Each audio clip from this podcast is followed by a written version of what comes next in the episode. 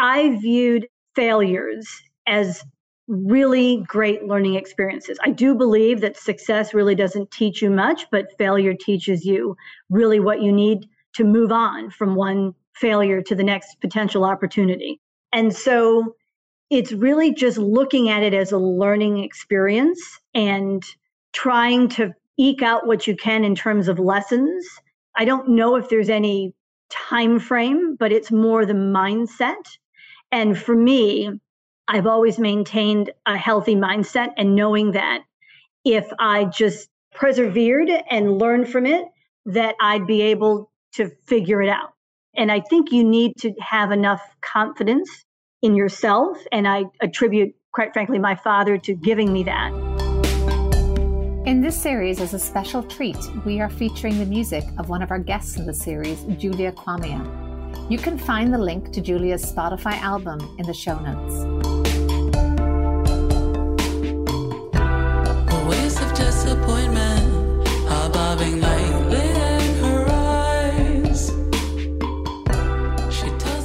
I'm Ethan Devitt, and welcome to the 50 Faces podcast, a podcast committed to revealing the richness and diversity of the world of investment by focusing on its people and their stories. I'm joined today by Paula Horn, who's Chief Investment Officer of the Public Securities Group of Brookfield Asset Management. She's had an extensive career in investing, which has spanned investment grade credit, credit derivatives, and other public investing. She holds a number of investment committee and trustee roles. Welcome, Paula. Thanks for joining me today. Good afternoon. Lovely to be here. Thank you. Let's start by talking about your background and career journey. Where did you grow up? What did you study? And how did you come to enter the world of finance? Sure. So I came from an Italian American family, born and raised in the suburbs outside of Boston. Mom and dad did not have college degrees. So I'm the first one in my family to not only have a, a four year undergrad, but a master's degree. Lived in what I would term to be a project for former World War II veterans, so a very middle class upbringing. Finance was definitely not on my radar at all. I went to Tufts undergrad and I thought that I wanted to join the CIA. So I was very interested in international relations, history, political science. So that really captivated my imagination and ended up going to Russia through a program with the Fletcher School at Tufts, which was fascinating. Ended up spending a semester in DC on Capitol Hill. And that's pretty much when I decided that politics was not for me. It just really was eye opening and just something I didn't think I could ever really wrap my head around. So I came back from that six months in DC, finished my senior year, and that was 1990, and we were in the middle of a recession, and finding a job was pretty difficult.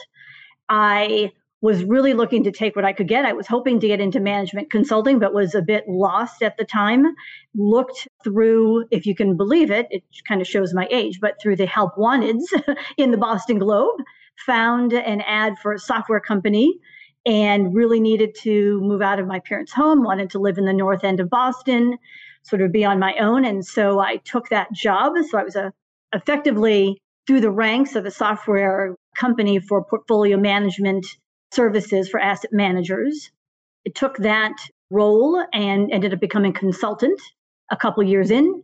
And the mid 90s consulted for a firm in Bermuda and they ended up being our client and then wanted someone to come to Bermuda for a couple years and oversee their back office operations and, and given that that software system was really the system that ran the back office for a lot of asset management firms at the time offered me a, a role in the company to come move to Bermuda and work for them. And the Russia spell, I had a similar spell myself, a fascination with Russia driven perhaps in my case by a fascination with the language and the literature behind it and Chekhov and Tolstoy, less so than the emerging capitalism of that country. What did you learn and take away from that spell in Russia? So we had a satellite class through the Fletcher School with Moscow State University. So what it told us back then, we were in the middle of the Cold War and Russia was the enemy and capitalism was far better than than anything else. And so I think what the Fletcher School did best, pairing us with our contemporaries at Moscow State, was to show us that at the end of the day, we were all part of humanity, right? And it really helped break down barriers and see the other side for what they were, which was just students like us who happen to be living in a different country under a different form of government. But it helped dispel a lot of stereotypes with Russian people. It really was just a way, I think, to bring humanity into the whole equation. Again, in the middle of what was a really dark time in foreign relations and US Soviet relations. Very similar to my own experience, actually, also at Moscow State University. So that was that, that really? that's funny. Mine was in 1993 that I was there. So very, uh, I'd say that's amazing. Yeah, no, it's it was an interesting time. And then speaking of other kind of, I suppose, preconceptions, Bermuda, uh, thinking of these some of these areas that are tax havens or at least destinations where much of the back office can happen with many of these companies. What was that spell like, and what did you learn there? It's a very small country. And so it again was a way for, you know, being an expat is an amazing experience. And I think if one hasn't done it, and obviously you have, it definitely gives you a different insight in terms of a working experience. And so working with talking about diversity, which I know we're going to get to, being a minority so that for the first time, I was in fact the minority, being a white woman in an office with mainly Bermudians, African American men and women, but as an American, a minority. So wearing that hat for a couple of years, you definitely become much more empathetic to what we're trying to do with DE and I here in the US and, and obviously globally. But having experienced that I think puts you in a very unique position to be able to appreciate what you get from a diverse workforce. And it just isn't something you can get unless you've lived it. So it has made me, quite frankly, it's very formative in my career. And you definitely look at things very differently when you're able to wear the other hat, so to speak. And walk us through then the steps from there, from Bermuda into, as I suppose, mainstream financial roles back in the US and where you went from there. So it was a pretty circuitous path. In Bermuda, I was running back office operations. I was then given a chance to actually trade. So that was eye opening. And the ability to trade, it, it, you know, back then it was it was a bit of the Wild West. And so it, it really piqued my interest in what that meant. I then was able to start in credit research. After two years in Bermuda, our firm, which was an affiliate of Zurich Reinsurance, that entity ended up buying the Kemper mutual funds that were based in Chicago. So they relocated all the investment professionals from Bermuda to Chicago in one of the worst winters on record. I, at the time, was considered an investment person. I had been doing it for, I don't know, maybe six or so months. So came back to Chicago and effectively became, we merged Zurich and Kemper and then ultimately Zurich bought Scudder, Stevens and Clark, and I became a corporate bond trader for investment grade and some high yield, and then went from being a trader to then being sort of a co PM. And that was really my stint at Zurich Scudder Kemper, which is what we'll call it. And then in the run up to the recession of 2000, and we had the tech boom and bust, I was given an opportunity to leave that entity and go work for an alternative fixed income manager. And that particular firm was not really invested in the credit space. It was a government ARB hedge fund who was looking to broaden out into other asset classes. So early on, I was given quite a lot of responsibility. And when we landed, we took a few folks from that entity, Zurich Scudder Kemper. We created effectively a large alternative credit manager who was in the business of running hedge funds, CDOs, and CLOs. So, for the better part of the early 2000s, I was involved in overseeing and running various cash credit and synthetic credit CDOs and hedge funds.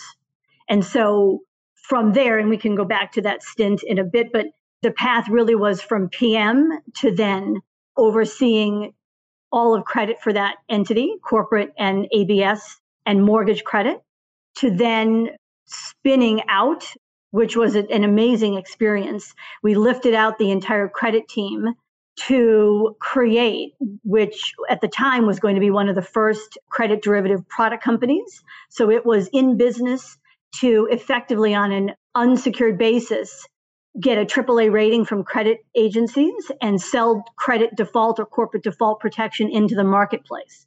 So we were uh, out to actually raise equity capital and then ultimately debt capital for this new insurance company.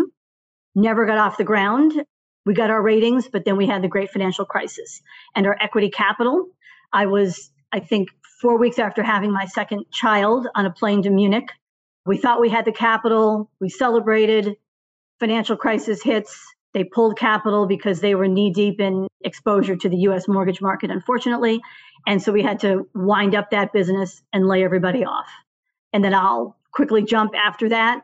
Another story, which we can get to later, but ended up at a more traditional equity and fixed income shop, which was ultimately the predecessor to Ziegler Capital Management, which is where I ended my career before I came to Brookfield. And it, at that firm, I was effectively the CIO overseeing fixed and equity investments.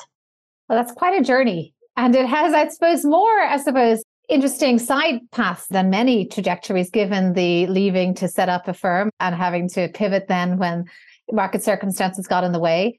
My initial question before in knowing about the extent of some of the twists and turns was around progression, because you mentioned already some of the backdrop and some of the setbacks in terms of market conditions. Many times that that can just completely thwart a professional game plan. What do you think has been maybe the secret to you rising through the ranks and sticking at it when sometimes markets conditions get in the way? So I would say that resiliency and being able to compartmentalize has always been a strong suit. Over the years, I've learned that it's really about just being able to put things in perspective. And I've I've had sort of a acute ability to do so. I think growing up, I had a father who lost his job twice before I graduated college. It was a pretty formative experience for me as a teenager. And I looked to see sort of how he, and I thought back throughout all of those experiences, you know, how did he get through it? He was supporting a wife and two children. And at the time, for most of that journey, I, I did not have a full family. And it really was just constantly sticking to it, right? And perseverance.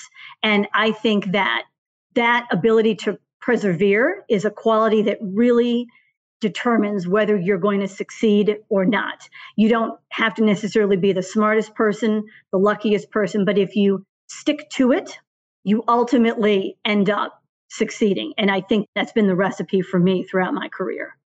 How about at the time of a setback, like say the financial crisis, meaning the equity capital didn't materialize, you couldn't set up this company that you had put so much time into?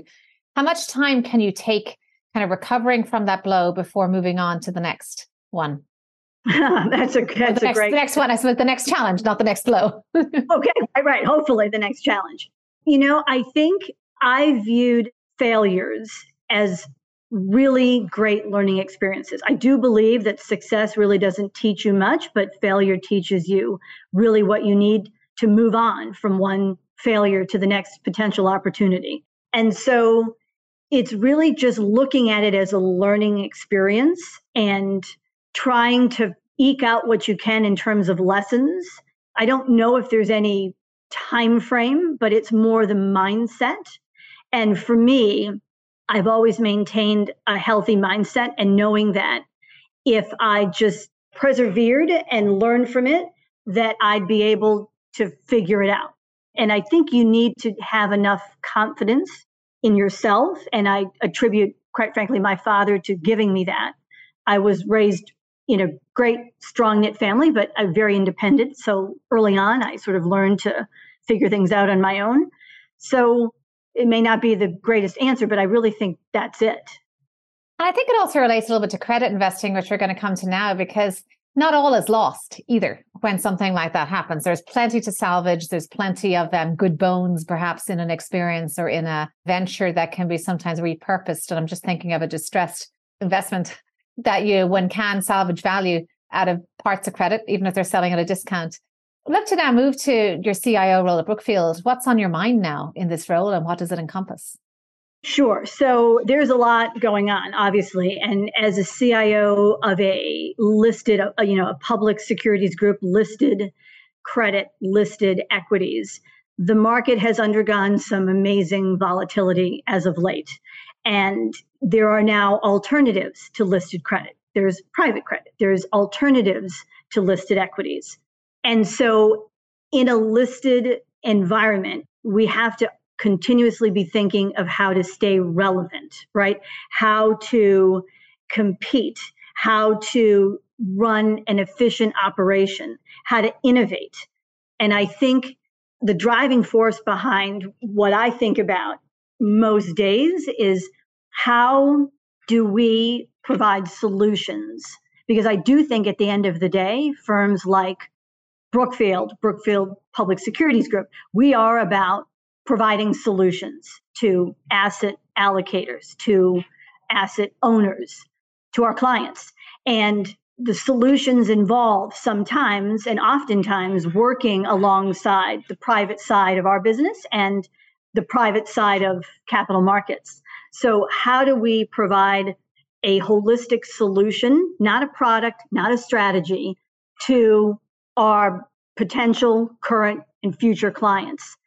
I think no longer is it sufficient to say we want to run a handful of real estate strategies and we want to be only doing a global and a US. We, we want to only be running a couple of infrastructure strategies.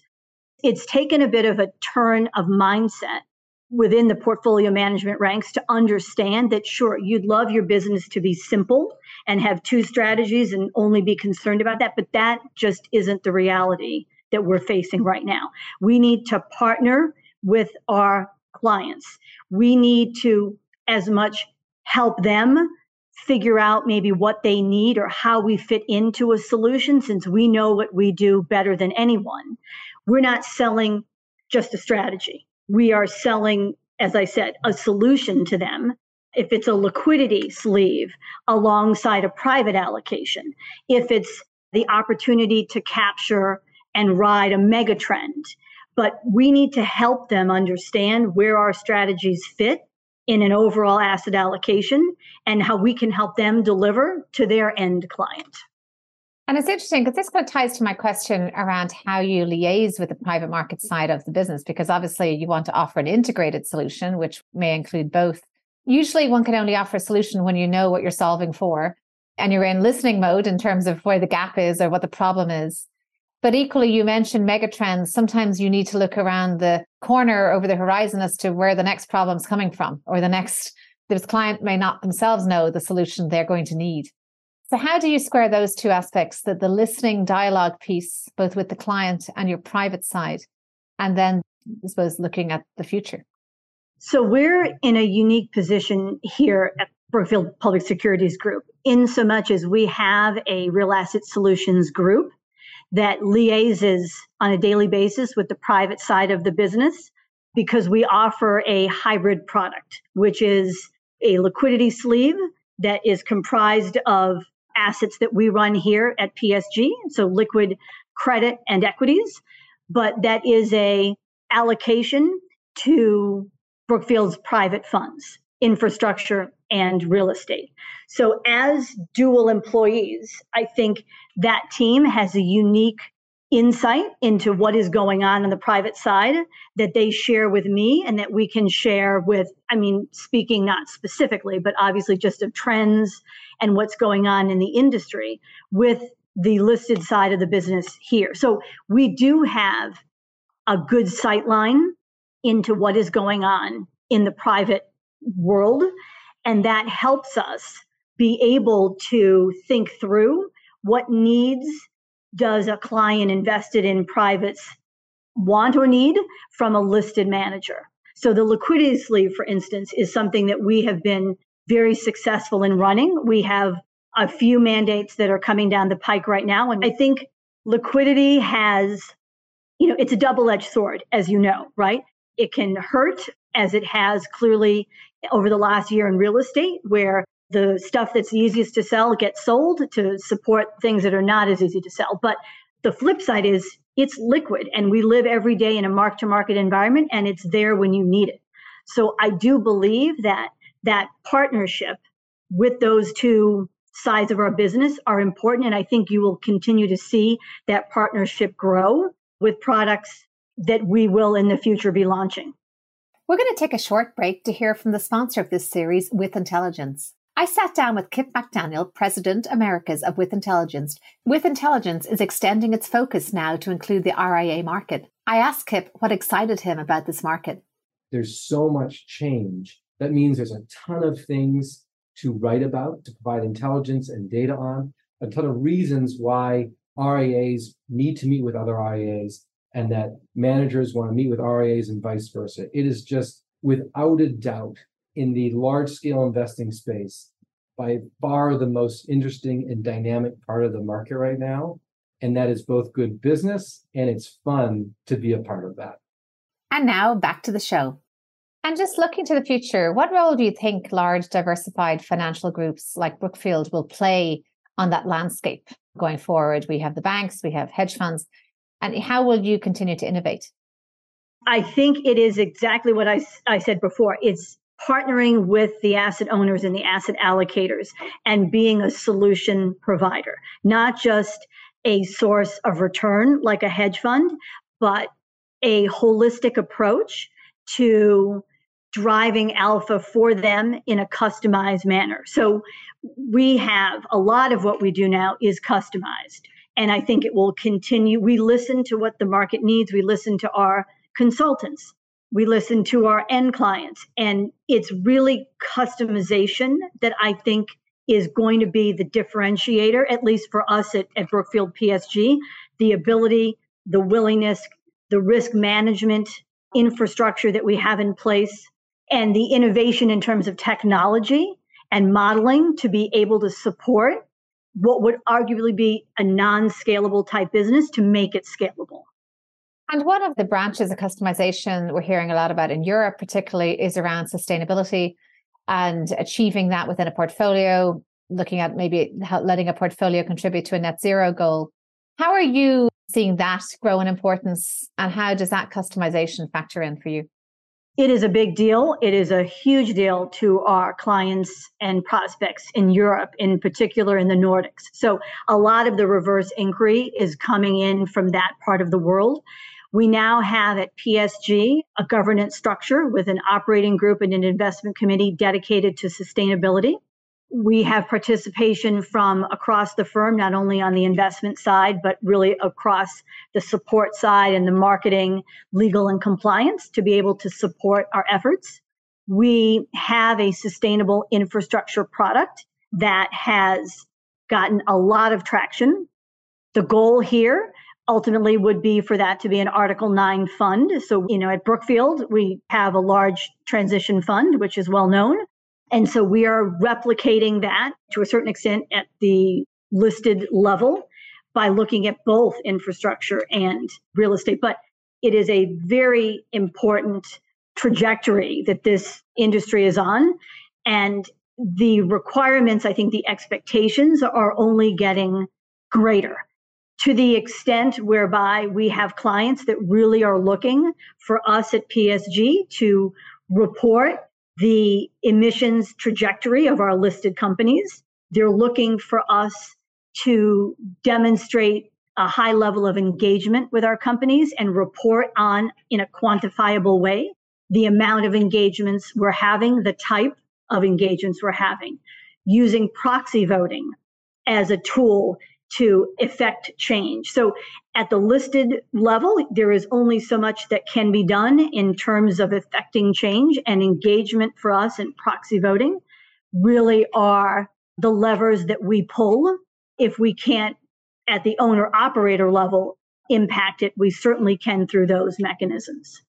And besides that evolution, just going back to your credit expertise and the fact that you were one of the first in terms of this credit derivatives product that had emerged as a business venture pre crisis, how do you see the world of credit innovating in the years to come in terms of types of products, maybe types of liquidity? Will there be less innovation given the complexity that we're still sort of sorting out after the GFC?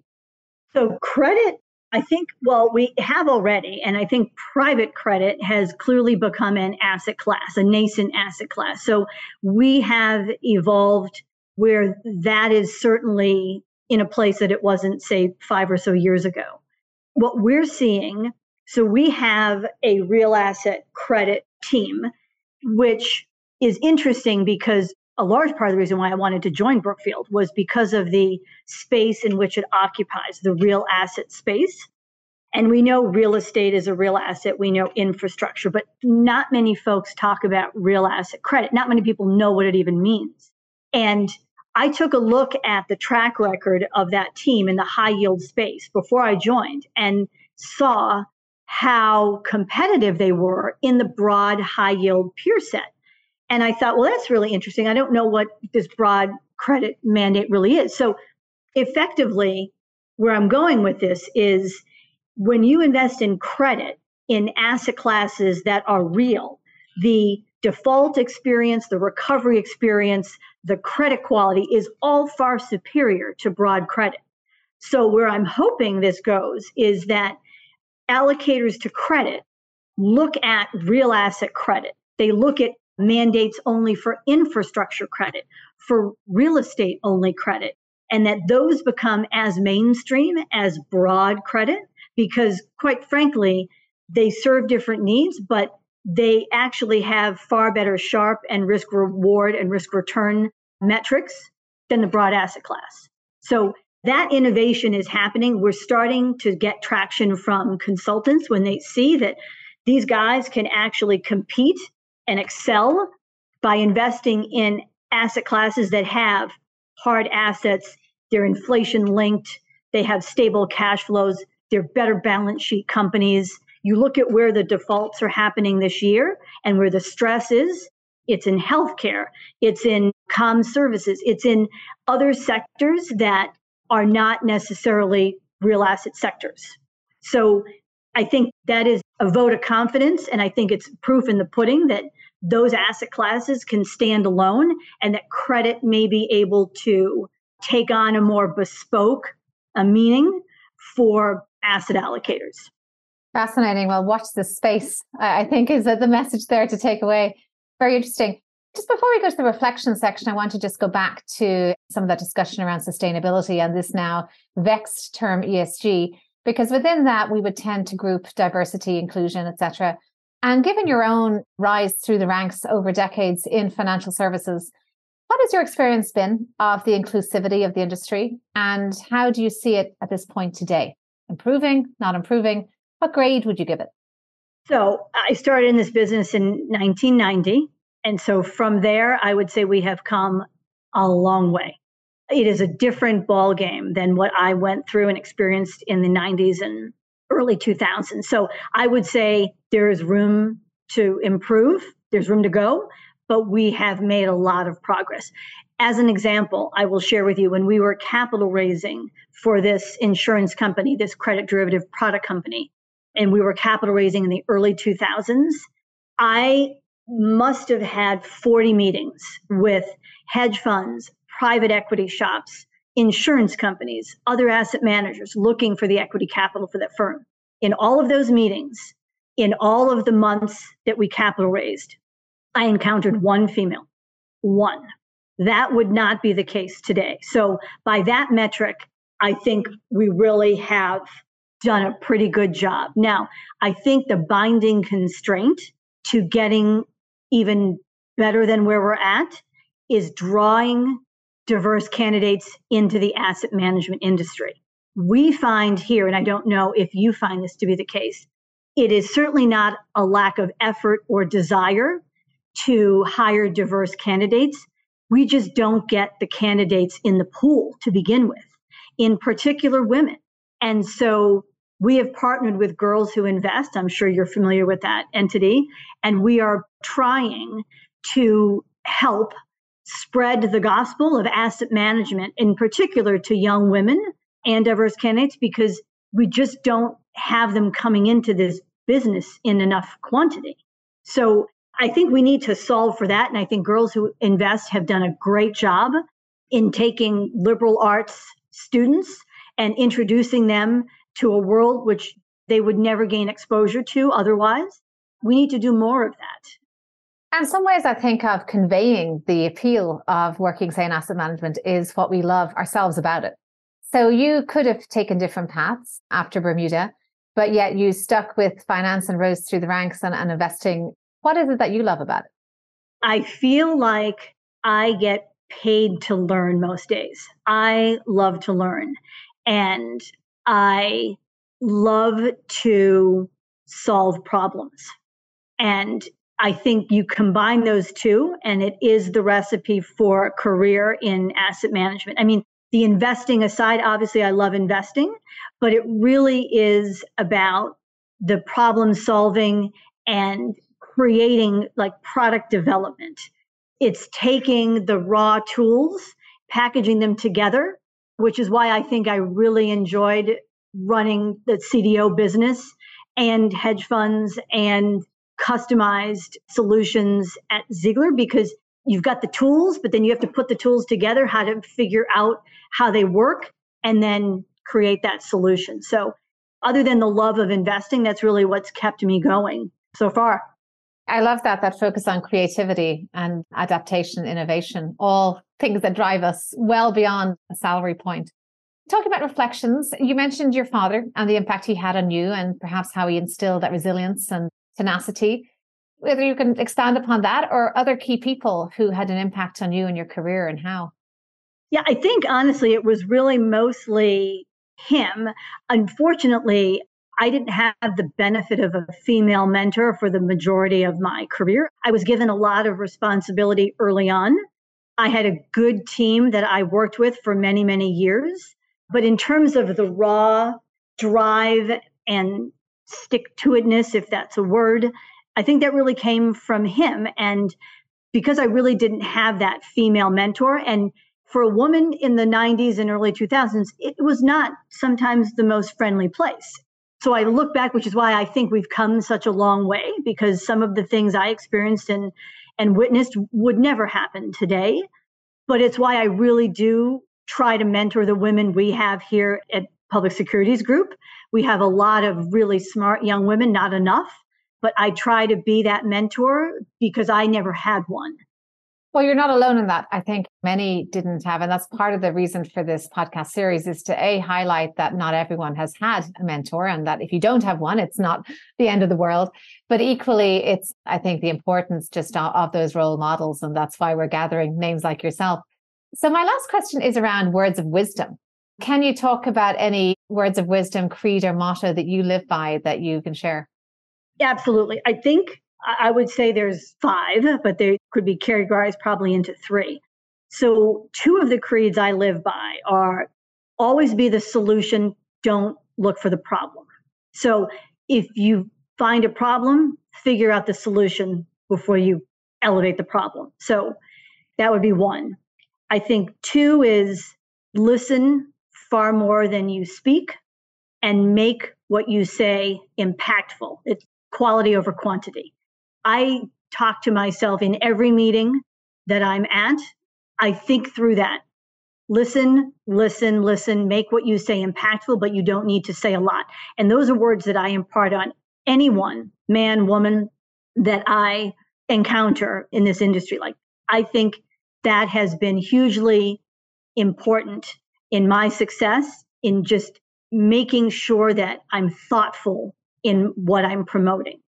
The others really revolve around networking and contacts. And I would say to my younger self, I would say to really anyone starting a career in this business, find that mentor, but don't let that mentor be everything. You need to not rely on that mentor for your contacts, for your network.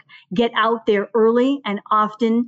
I didn't do that. I relied on the senior folks, older folks at my prior firms to do that for me. I was the worker bee.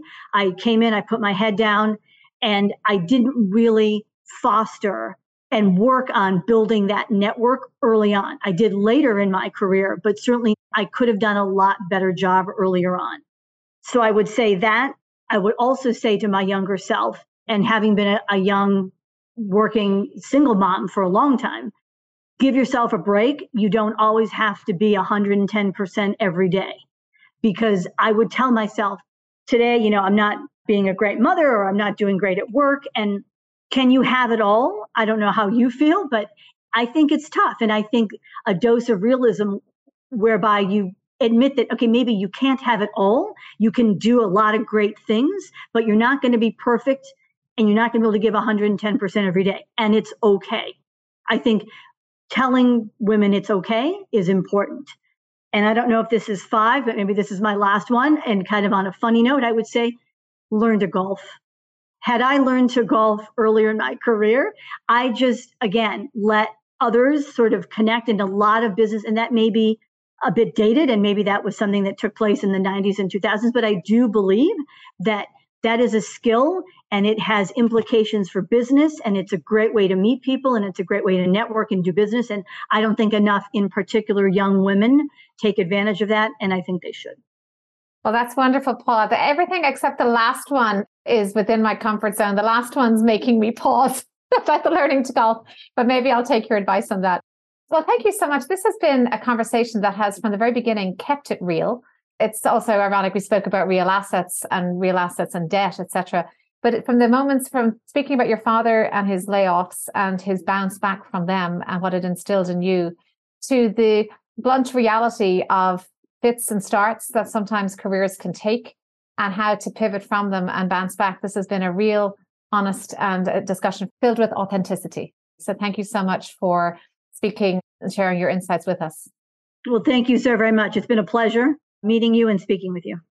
I'm Aoifinn Devitt. Thank you for listening to the 50 Faces podcast. If you liked what you heard and would like to tune in to hear more inspiring investors on their personal journeys, please subscribe on Apple Podcasts or wherever you get your podcasts. This podcast is for informational purposes only and should not be construed as investment advice, and all views are personal and should not be attributed to the organizations and affiliations of the host or any guest.